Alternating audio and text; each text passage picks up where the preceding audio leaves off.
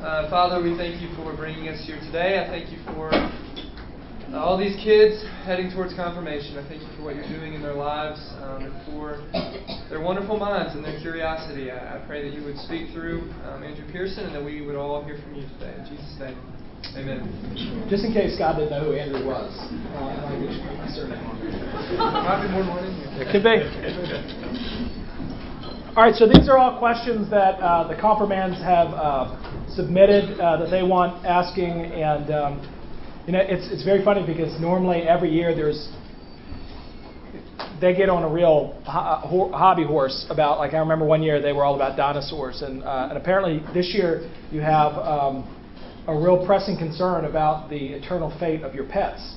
Um, so, um, but Paul's going to ask the Yes. questions. Well, no, we'll kick it off with that. So, Andrew, do pets get to go to heaven too? Well, not cats. okay. All right. So, uh, so what happens with with pets?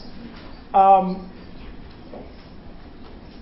well, pets are part of God's unconscious creation. So you know those bits in Scripture where, um, you know, if we keep silent, the rocks will cry out, right? So actually, God's creation can't help but display His glory.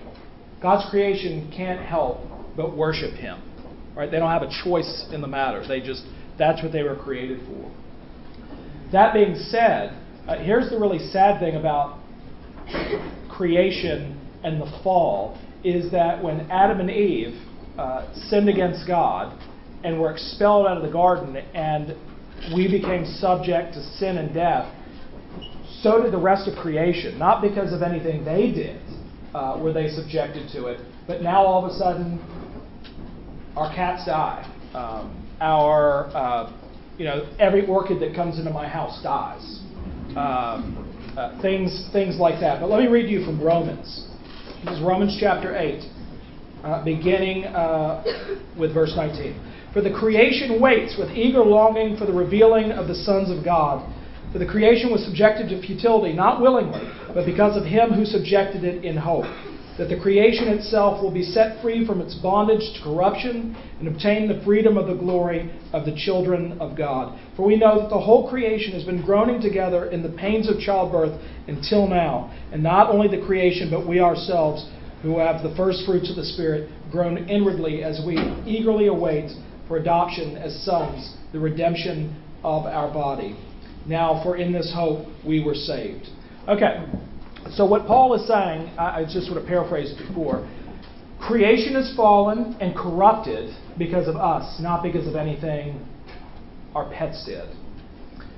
But we read here that actually God is going to redeem his creation, which means when uh, your dogs and cats and goldfish uh, die, uh, I think that Paul tells us here that they too will be redeemed. That actually you will see dogs and cats in heaven, some of which previously belonged to you. And, um, and so uh, if your dogs die, uh, you can, I think you can rest easy that Jesus is going to take uh, care of them. All right, number two. What year was Jesus born? Zero. Uh. So you know that our calendar, uh, you know, is split into into two. We've got before Christ, right, BC, and then uh, and then AD, which is Latin for Year of the Lord. And so it was thought that that that calendar began the AD part when Jesus was born. Uh, but that was a man made calendar. And so, in fact, Jesus was probably born um, a couple years before we get to zero. Um, and, and we know that because we can look at the history uh, in the in the birth narrative, where it talks about who was governor and uh, who was in Caesar Augustus doing the um, the uh, the census in order to determine taxation. Uh, so that puts him, I don't know what, three, three, okay, three. Okay. Born before he was born. All right. So now that you're warmed up, why didn't God just make us all good instead of making his son die on the cross for our sins. Also, if God is good, then why is there suffering in the world? Gosh, okay. All right, so wait a minute. The, fir- the first one is is um, Why did why did God God just just make make us us good? good? Okay, well He did, right? He did, and then our first parents, Adam and Eve, blew that. Uh, but it's not enough to say, well, Adam and Eve blew it, and we can, and if it had been us, we never would have done anything like that.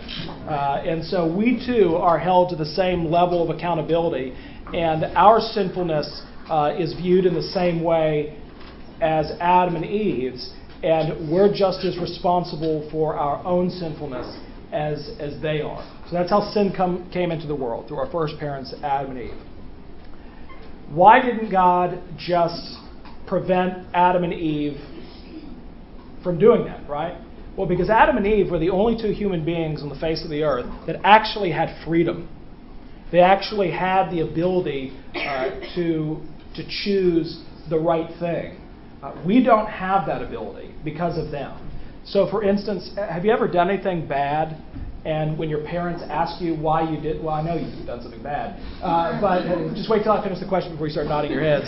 Um, you've done something bad, and your parents ask you why you did that, and you say, I don't know. That's actually a really good answer um, because uh, it really is in uh, your nature. Uh, and sometimes we do things that we know that we're not supposed to do, and, and yet we still find ourselves uh, doing them. And so, if uh, your parents have ever told you not to do something, uh, there are times when you've probably turned right around and done exactly uh, that. Uh, but at the same time, you can't say, well, mom, dad, it's because of my sinful self that I did it, and you really can't blame me. Right? That's not it, uh, because you are uh, held accountable to that, and, and you are directly responsible for that. And so, because Adam and Eve fell, we're fallen, and we don't have the ability to choose the good. Doesn't mean we're terrible people, doesn't mean that we're awful, but what it means in our own nature, in our own weakness, uh, we're not going to choose God. Right? God has to intervene from the outside uh, into our lives before we can actually turn to Him and put our trust in Him. Now, here's the thing about it. Uh, do y'all do y'all ever listen during Christmas Eve to the music? And there's one Christmas song, and I've never really liked it, and uh, it's called "Adam Lay Ybounden." Oh, yeah. You know? Yeah, it's, yeah, there you go. And uh, Adam lay back, and it said, "Blessed be the time that apple taken was." Right. Now it wasn't an apple tree, okay, nor was it a pomegranate tree, regardless of what the Pomegranate Farmers Association of America has to say about that. Uh, uh, do you know that that they've actually put forward that that you ought to eat pomegranates because that was what Adam and Eve ate?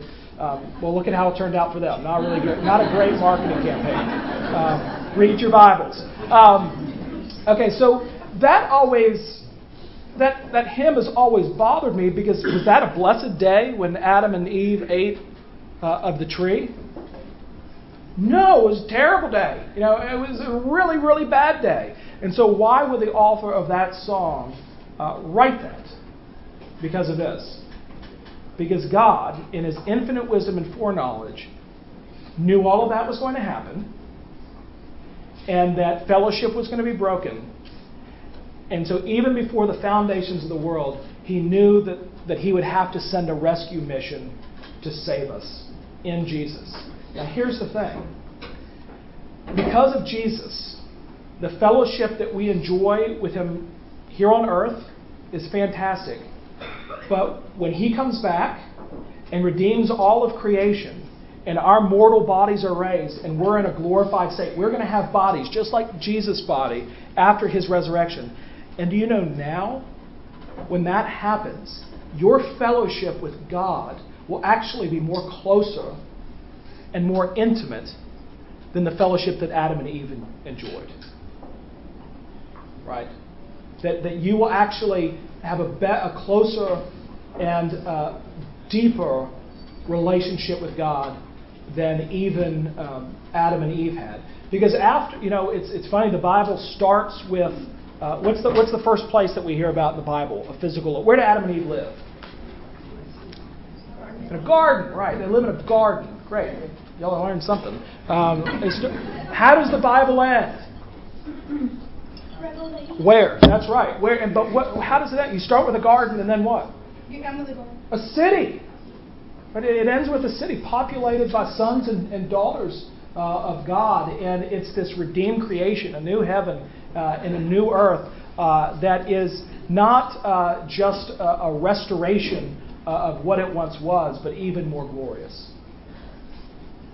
And what was the other Oh, one? yeah, part B. You can't get, you're not getting off the hook. If God is good, then why is there suffering in the world? Yeah. Okay.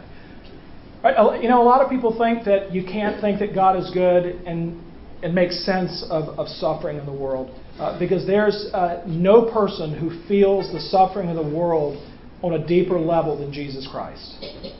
Right? Because all the sin of the world upon him was laid. Uh, he feels uh, he feels everything, and uh, you get a glimpse of this when uh, you know the story of Jesus raising Lazarus from the dead.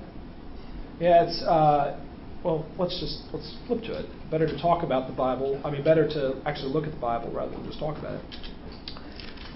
So, if you look at um, John chapter 11, he raises Lazarus from the dead, but let's look and see what happens before he raises Lazarus from the dead.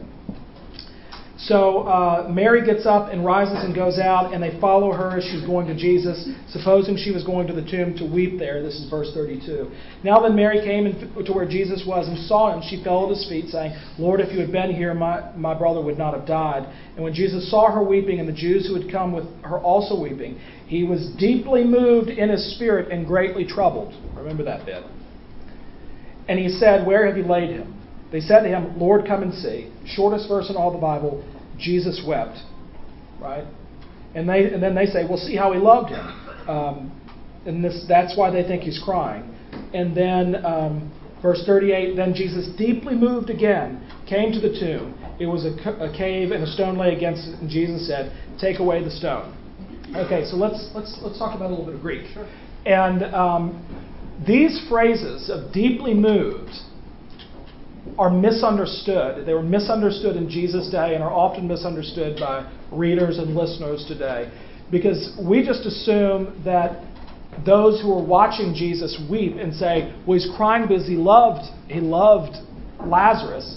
Um, that's only partly true. And when we think of Jesus weeping, um, I mean, what do we what do we think it's like? Probably like little tears and. But why in the world would Jesus weep and cry over someone who has died if Jesus is just going to raise him again, raise him from the dead? Why would he cry? Well, we see it. It's the part about being deeply moved and troubled in his spirit. Uh, the, the Greek here talks about Jesus not being sad about Lazarus, but actually angry. He's mad. And if you've ever had a really good cry where you're angry and you just, I mean, I'll admit it. Like, I can remember one time crying so hard that I, I was drooling. I, I just, you know, have you ever had one of those cry? That's the kind of crying that Jesus is having here. So you could almost hear the Jew saying, wow, he must have really loved him. because this is a crazy. Why is Jesus mad and why is he crying like this? Because this is not the way it's supposed to be. He knows he's going to raise Lazarus from the dead. But in his mind's eye, I really think that Jesus pictures every single one of our funerals and knows he won't be there to raise us up. And so, this event of raising Lazarus from the dead is the event that precipitates his death. Because after this, what happens? Palm Sunday happens. So, this is Jesus stepping into the arena to do battle with death and the devil, and he weeps because he sees this broken and sinful and fallen world and says, This is not the way things are supposed to be. So Jesus is upset by that. So, how does bad stuff happen? Why can't God just go, you know, abracadabra and make it all right? Well, He is going to one day make it all right. He's going to come back one day and He's going to redeem His, his people and all of His creation. Right? He's going to do all of that, and there's a day, and not just that, but all of the bad stuff in the world will be made right. It'll be a day of justice. So if you've ever, if someone has ever wronged you, You know, if anyone's ever stolen a chicken nugget off of your lunch tray or decided to be selfish and never share their grapes with you, uh, you don't have to be upset by that because you know that there's a coming judgment day uh, when your friends will be judged uh, before the great throne of judgment of Jesus Christ. Uh, and so the pressure is off in some way that we know that that day is coming. That's why we look forward to Jesus coming back. It's not an event that we say, don't come back. It's an event that we really look forward to and want to happen uh, because every wrong will be righted. Uh, there won't be uh, any more cancer. Uh, the, everything that is the product of sin uh, will be absolutely. There'll be no more loneliness, right? Your pets won't die anymore. Uh, you um, and you'll have perfect fellowship uh, with uh, with God. Now, all that is possible because of the death and resurrection of Jesus Christ. So God has actually solved the problem of evil in Jesus. So the question might then be well, then why doesn't he just come back now? Why doesn't he come back and make all of that right now? Well, what makes the world go round? Love. Well, I mean, I know it's favors, but let's just say love. And uh, love makes the world go round. And the world continues to turn, and time continues to march on in order that more and more people might come to know the Lord Jesus. And so that he might have uh, his full family uh, before him uh, when he comes uh, again. But until then, we're still going to see famine, monsoons, uh, tidal waves, uh, cancer venomous snakes. Has anyone seen one yet this year? Right. Apparently, Norman Drive has every snake on the face of the earth uh, living on it. Everyone says there's snake season on Norman Drive. But anyway, uh, but you know, there's going to come a day when actually, if you put a lion and a lamb or a wolf and a lamb in the same cage, what's going to happen? They'll get along. Lunch, right? Well, now they will. So lunch, but there's going to come a day when both the lion and the lamb, the wolf and the lamb, will lie down together. Right? So that, that day is coming where, where bad things will be no more. All right. Um, who is the devil, and was he ever good? Ah, yeah. Um, so the devil uh, is a fallen angel. Uh, the devil was a, an angel named Lucifer uh, who wanted to, to run the show. And so Lucifer and a third of all the angels decided to rebel against God. Um, but what happens when you go up against God? That, yes, very good. Yeah, you lose. And, uh, and so I don't want anyone to think that the counterpart to God is the devil. He's sort of the same as God, but in an evil way. And so uh, the devil is, is a real being, uh, a real personality uh, whose uh, name is now Satan, uh, which means accuser. And so his primary job is uh, to accuse you. But this kind of brings us back to our first point about sin and not being able to use it as an excuse to do bad things. Uh, nor do you get to blame the devil uh, for when you do bad things, saying things like, the devil made me do it. because we still are responsible. but the devil's active and alive in the world, and where you see evil, uh, typically it's the product of two things one, the devil, but also the sinfulness of the human heart. And, uh, and so the devil is not like God in the sense he's not omniscient, he doesn't know everything. Uh, he's not omnipresent, he can't be everywhere at once. Uh, and he's not omnipotent, he's not all powerful. He's actually subject and there'll come a day when he will meet his complete and total defeat. All right, let's make this. We'll go a little lighter. Let me wait a minute. Let me just say oh, one more thing about the devil. Yeah, um, there's a really great book that you ought to read in high school by C.S. Lewis named the Screwtape called the Screwtape Letters, and what it is is that uh, two. Uh, is it, is it really the devil or is it just two demons? Two demons. Yeah, two, yeah. So it's two demons that are that are fallen angels, and they're talking about how uh, how to do business uh, in this world. And one of the things that, that they really hammer away at is the best thing that you can do is to get the person that you're assigned to to not believe in the devil. And I know that we don't like talking about the devil, and we try to avoid talking about the devil. And the devil has sort of become the Lord Voldemort of, uh, of the Bible, where people don't want to talk about him at all, at all. But actually, that may be one of the most dangerous things, uh, because if you don't talk about him and you're not aware of him, doesn't mean you become obsessed with him. But what it does mean is that you're able to acknowledge him and, and understand who he is and what he's trying to do, so you can call him out uh, when when he is messing with you. But also know this is that uh, if you're a believer in the Lord Jesus Christ uh, and the Holy Spirit lives within you, uh, you're, you're off limits to the devil. Like, there are things that he, there are just certain things he's not able to do. But what he will do is live up to his name, and he is the one that will, will try to hold guilt over your head. He'll whisper in your ear, and he'll get he'll try to make you doubt and question uh, and uh, all kinds of stuff like that. Okay, so a lighter one. Where does the water come from that babies get baptized with? The Birmingham Waterworks. yeah, it's it's just tap water. Um, it's not. Uh, I know some churches will bring back bottles of water from the River Jordan and will put like a teensy tiny bit.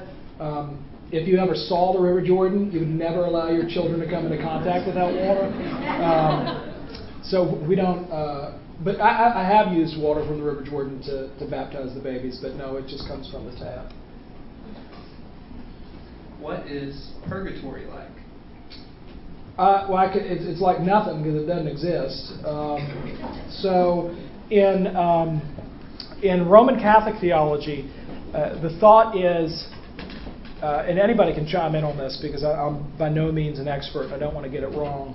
Um, that when you die, you still have sinful imperfections that have to be removed.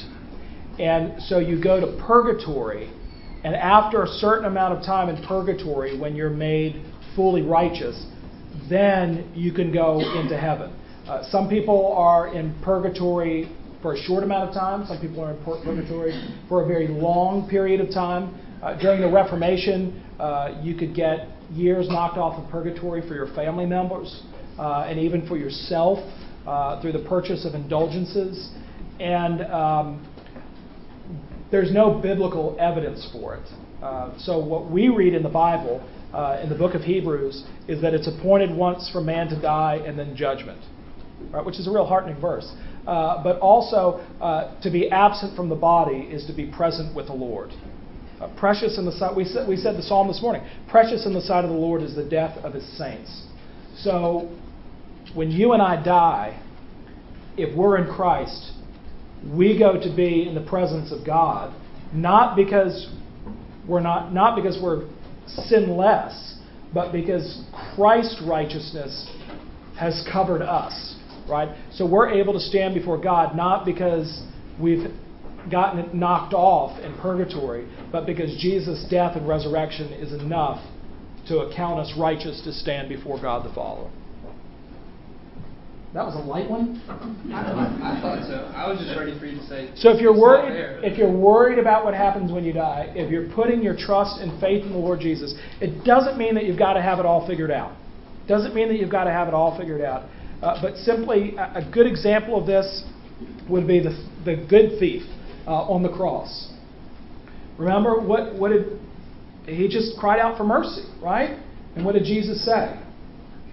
Surely you will be with me this day in paradise.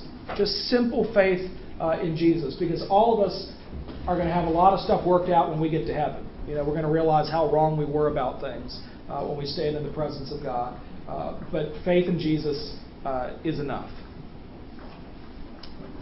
I call it light because relative to these next. Oh, great. All right. Running who, out of time. Yep. who goes to heaven who goes to hell and why? Also, how do I know which one I'm going to? Okay. So that now that's a good springboard for this. So we this is full circle. Dogs heaven, yep. cats. It's our turn. no, that's not true. Um, okay. Uh, who goes who goes to heaven? sinners. Who goes to hell? Self righteous sinners. Uh, that Uh, no, let's unpack that why that.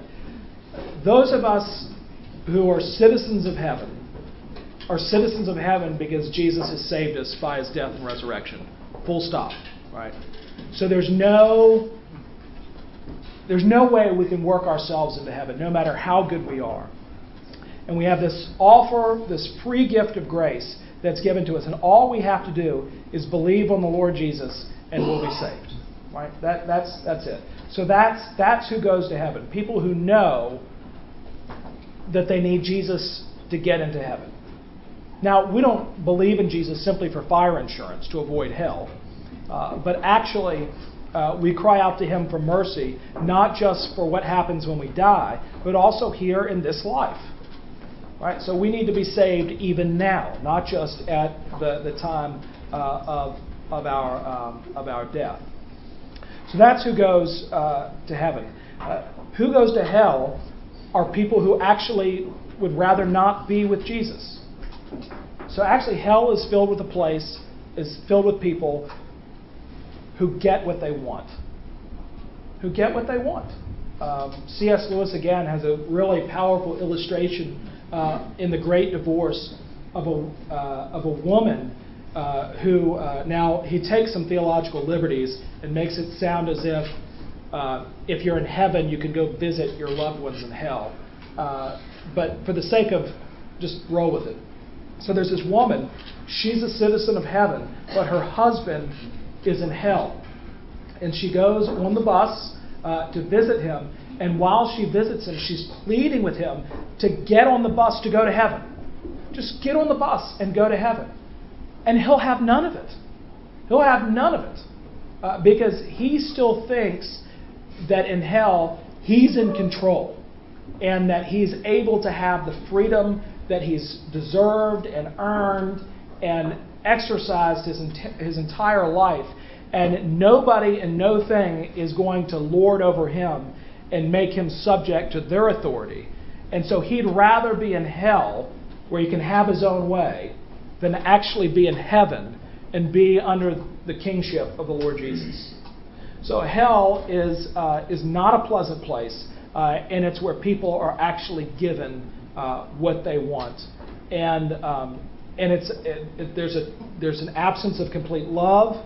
Um, even in the world today, where we, we experience things like famine and poverty and death and disease, even people who are in those conditions and situations, and even in what seems to be the most evil situation, God is still present in it somewhere. Right? God is still present in it somewhere. Hell is the complete absence of God. It's the complete absence of God.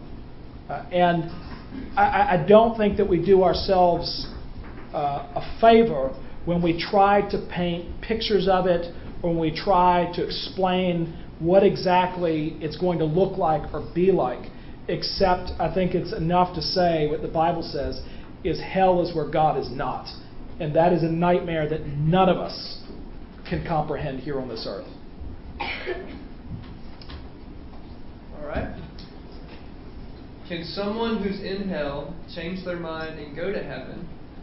And then somebody read C.S. Lewis. Yeah. Um, then tying this in, what about Jesus going to hell and then going to heaven? Ah, okay. Okay, uh, so. Their question. Right. So again, author of Hebrews, uh, it's appointed once to die and then and then judgment. Um, God has given us our lives, as long or as short as they may be, uh, to make a decision, a decision for Him. And you've already made that decision. But here's the thing: I don't think knowing what the Bible has to say about this, that, um, well, I'll just ask you, I'm not going to ask you to answer out loud. If you're standing before the throne of heaven and you are asked, why should you be allowed in? Just in your own minds and hearts, what would your response be? I don't. Th- I said don't answer, Dave, Dave Tatum. Uh, so uh, no, but yes. So that's so, but I don't think that by standing in front of God is actually going to change anybody's mind. I think that whatever you just answered in your heart is the answer that you would give. And so, um, if somebody said, um, Well, I think I ought to get into heaven because I'm a really good person. Right? That's the case they're going to plead when they actually have the opportunity uh, to do it. Um, but uh, and if somebody, but if, if you if you simply plead the merits and mercy uh, of Jesus Christ, um, that's right. That's the answer. We don't deserve uh, to go to heaven and to be in perfect fellowship with God, uh, but God in His mercy gave us uh, gave us Jesus, and so uh, there is no redemption um, beyond that which is given in Jesus Christ in which the Bible calls us to repentance and belief while we're here on this earth. And the other one is uh, the follow up to that was yeah, basically. Oh, Jesus well, well okay. Jesus went there and came yeah. back. Why can't we? Yeah. Okay. So, all right. So there's a difference between the hell that we. Well, let's just start from the beginning. Okay. So what was Jesus up to after his crucifixion and before his resurrection? Uh, when we recite the creed, what do we say? He descended to the dead, right? Uh, or he descended into hell, right? It's the place of death. And so the, the thought is, and it's, this is actually the Old Testament, it plays heavily, and this is how the church fathers uh, articulated it, that Jesus, um, all right, there are two things. So, one, what did Jesus come, uh, when Jesus was uh, on the cross, uh, what did he become for us? I actually mentioned the sermon this morning. Sin, right? Where does sin go? Right? Hell. So that's one aspect of it. Uh, but while there, uh, Jesus uh, puts up the notice game over to the devil. Right? This is it. Uh, I, because when Jesus died, uh, remember when he stepped into the arena to do battle at the tomb of Lazarus? When Jesus died on the cross, uh, Satan thought, I won. I got it. He's dead. Uh, great image of this in The Lion and the Witch and the Wardrobe, right? Right? Where an, he's dead. It's over. The forces of evil uh, have won. And yet, uh, was it over? No. So Jesus going to hell and saying that you, you actually have lost.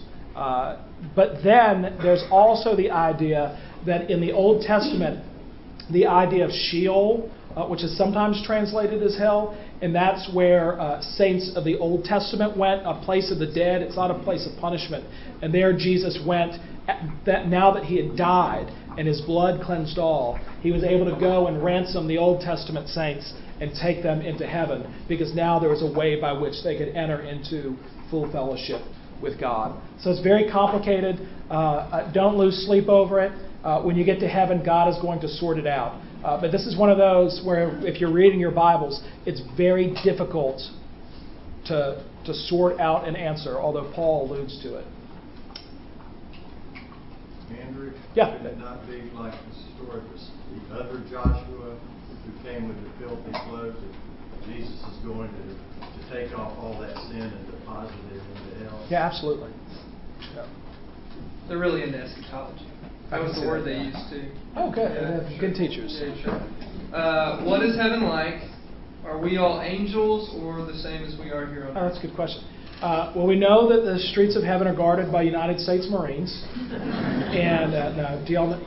No, that's from the halls of Montezuma. So, um, uh, Revelation gives us an idea of what the New Jerusalem is going to look like. I mean, people get very confused about this because they think that the ultimate destination of a Christian is heaven. But that's actually a way station. So, for instance, when um, Jesus tells his disciples, uh, In my Father's uh, uh, house are many rooms. Right? And, and I go to prepare a place for you.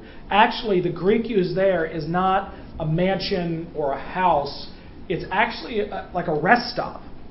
It's, it's a temporary place to rest. until Jesus comes again and restore, gives us a new heaven and a new earth. So ultimately, we're going to have not just a spiritual existence with Jesus, but a physical existence with Jesus on a real earth, right, in a new Jerusalem. That's the ultimate end, the restoration of creation. Uh, what's, what's, oh, so So what are we like? so what do we like? I, well, we're in heaven. I do think that, that you're in a spiritual state, but it's still a reality. It's, it's a reality, and, and you're, you're conscious of that. Um, and you're looking forward to the day when you are resurrected and you are dwelling physically with Jesus. Um, but, you know, a lot of people will use language like that when somebody dies. They'll say, well, now they've gone on to be an angel. No, you don't become an angel. In fact, if you were to become an angel, that would be a downgrade uh, because you have a relationship with God through Jesus Christ that an angel can't enjoy. And I think to, to follow that, this wasn't written, but I think this would be helpful. What then in the new heavens and new earth? What are we going to be like? Are we? Are we? I hope thinner. I mean, uh, you know, I mean, it's so funny because anytime, anytime an angel is depicted in church art, they're depicted as, as being 33 years old. And why is that? Because that's how old Jesus was when, when he died. Uh, and, and I don't necessarily think that that's the case. That our, I mean, we have applied a materialistic and Western mindset if we think that our glorified bodies will be, you know, as fit and trim as they could possibly be. And we get a glimpse of what we're going to look like by looking at who? Jesus after the resurrection. And so, what are some things that we see uh, in Jesus after the resurrection? What are some characteristics of his body? He's got wounds in his hands, wounds in his feet, and a wound in his side. Well, that's depressing news if you think about it, because you know you get up to heaven and you're sort of like, I was kind of hoping you'd take care of that, you know, stretch mark or, uh, or, or, or, whatever it is. I was kind of, and I don't think that there's any biblical evidence that um, that it would. And and just when you think, oh, well, that's too bad. I mean, think of how awful it would be if we were to go to heaven and we were to behold the Lord Jesus, and we look at him, and his hands look normal, and his feet looks normal, and his, and his side looks normal, and you're like, but Jesus, what? And he says, I had a little work done. You know, it's just it's ridiculous. It's totally ridiculous. So actually, those, uh, you know, I was having a conversation with my wife, Lauren. Are you here? Oh, good. I can tell the story. So no, I was uh, talking, and we were talking about what pregnancy does to a woman's body, and um, and we were talking about you know Jesus uh, restoring our bodies, and I just thought you know I wouldn't that would be sad to me because Lauren you know some of the things that you're complaining about happening in your body are actually signs of life, right? They're actually beautiful scars. Uh, we, she had three C sections, so that was one of the things we were talking about. Uh, and, uh, and so uh, our bodies will not be like our bodies right now, but if we think that it's sort of whatever our peak condition could be, I think that that's mistaken. Well, the whole idea of vanity and comparison will not be in our minds. Right. All right. Uh, here we go. How do I trust God more? My, this will be the last one. Good. Yeah. How do I trust Not God? I'm glad it's over, but that's good by me. How do I trust God more in my life? And do I have to read the Bible? Yeah. We don't have to do anything. Um, but here's the thing when you enter into a relationship with Jesus Christ, if you want to get to know Him, uh, there are some things that, that, in order for you to actually know who He is, uh, yeah, you, you, need to read your Bible. Uh, you need to you need to pray. Uh, one of the points that I didn't make this morning about Luke chapter 24, when the Emmaus disciples are going to Emmaus, is that Jesus finds them having a spiritual conversation. And I feel like Christians in the West have stopped having spiritual conversations with one another. And instead are comfortable talking about anything but Jesus. And so, if those are the kind of conversations that we're going to have in heaven, we should probably, it would be to our benefit to learn that habit now, uh, here on earth. Uh, and so, having spiritual conversations, reading God's Word, uh, praying uh, to the Lord uh, are all elements uh, of growth. Look, I get it. There are some times when it's really hard for me to read the Bible. I don't feel like it. I don't want to do it. Uh, there are parts of the Bible that I think this is really hard to read, but that doesn't really dissuade me because what drives me to the Bible time and time again is, and I believe the Holy Spirit does this for all of us, begins to develop a hunger uh, for God's Word. And, and we want to find ourselves uh, dwelling in it. And I don't think that you ha- that means you have to read a chapter a day or anything like that. I think it's great just every morning to wake up, or every I, it doesn't. There's not a, a specific time to do it either. So don't tell, don't listen to anyone who says you got to do your quiet time first thing in the morning. That some people are getting up so early that Jesus isn't even up, so he's not going to show. Um, but just read one Bible verse. Just read one Bible verse and think about it throughout the day.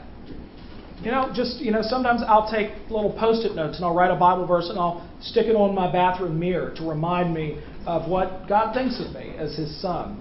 Uh, so I think that that's the approach to it rather than viewing it as sort of a textbook that has to be read. And what was the other question? Oh, that you pretty much covered it. Yes. All right, y'all. I got, I got it. No, I got to go. I got five minutes. So, all right, y'all. Good questions this year. Uh, and if I, if I, if you think I still have no idea what you're talking about, uh, you can always email me or call my office, and I am more than happy to chat with you uh, either face to face or on the telephone. So let me pray for you as we get out of here. Uh, Heavenly Father, we thank you uh, for these sixth, seventh, and eighth graders, especially those who are in confirmation. Uh, we pray that you would give them courage and faith as they uh, declare their faith in you uh, next uh, Sunday. Or that you would bless them and keep them open the eyes of their heart to behold you, that they would grow deeper in the knowledge of your grace and love. In Jesus' name, amen. Good job, y'all. Good job,